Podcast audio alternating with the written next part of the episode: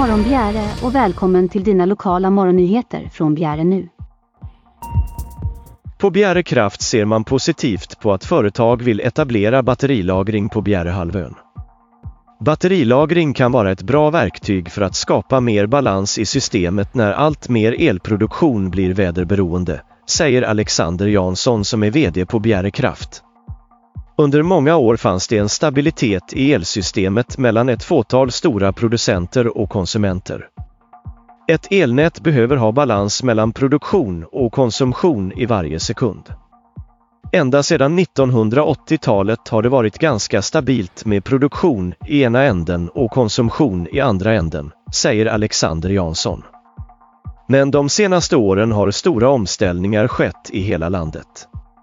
Tidigare hade norra Sverige ett stort överskott på el via vattenkraften, men det överskottet håller nu på att användas upp av alla stora investeringar och omställningen som görs när man ska tillverka grönt stål och grön konstgödning.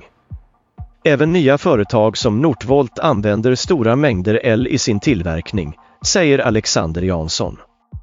Samtidigt har framförallt södra Sverige fått en elproduktion som är mycket väderberoende och därmed mer rörlig och inte så planerbar som tidigare. Detta har i sin tur skapat ett behov av nya tjänster i elnätet, så kallade balanstjänster. Det är här företagen som vill skapa batterilager på Bjäre kommer in, förklarar Alexander Jansson. Svenska kraftnät ansvarar för balansen i elnätet och företag som verkar på balansmarknaden får betalt för att stå i beredskap. Ibland kan de agera som konsumenter, det vill säga de vill köpa el, och ibland som producenter när de vill sälja el, säger han. Barnafödandet har stabilt ökat på Bjäre sedan 2017, men 2022 blev ett rejält trendbrott. Antalet nyfödda som registrerades inom Båstads kommun minskade med 22 procent under 2022 jämfört med 2021. I Skåne i stort är det samma trender. Totala antalet invånare ökar men barnafödandet minskar.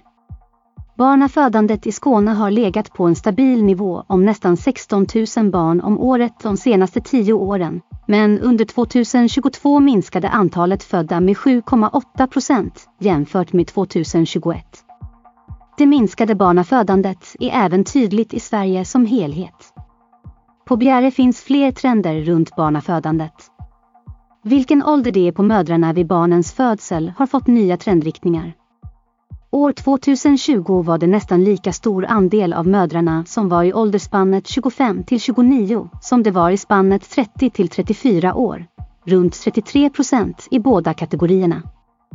Två år senare under 2022 var det 43 procent som var i spannet 30 till 34 år medan det bara var 25 procent som var 25 till 29 år.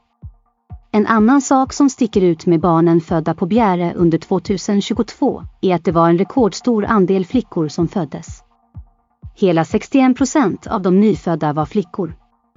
Normalt är att det svänger lite runt 50 procent, med att något kön kommer över 60 procent har inte hänt under de senaste 20 åren. En skånsk veterinärklinik tyckte att allt såg bra ut på ponnyns röntgenbilder och Bjärebon köpte ponnyn för 90 000 kronor av ett försäljningsstall. Två år senare blev ponnyn halt och en annan veterinär konstaterade att den hade en kronisk sjukdom som ger hälta och detta borde ha uppmärksammats vid besiktningen på kliniken. Nu kräver Bjärebon veterinärkliniken på 150 000 kronor via Allmänna reklamationsnämnden.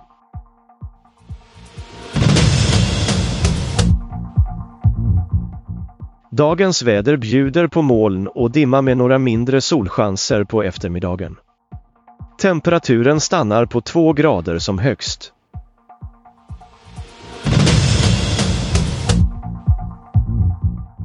Det var allt vi hade att bjuda på idag. Missa inte våra dagliga nyheter på bjärenu.se.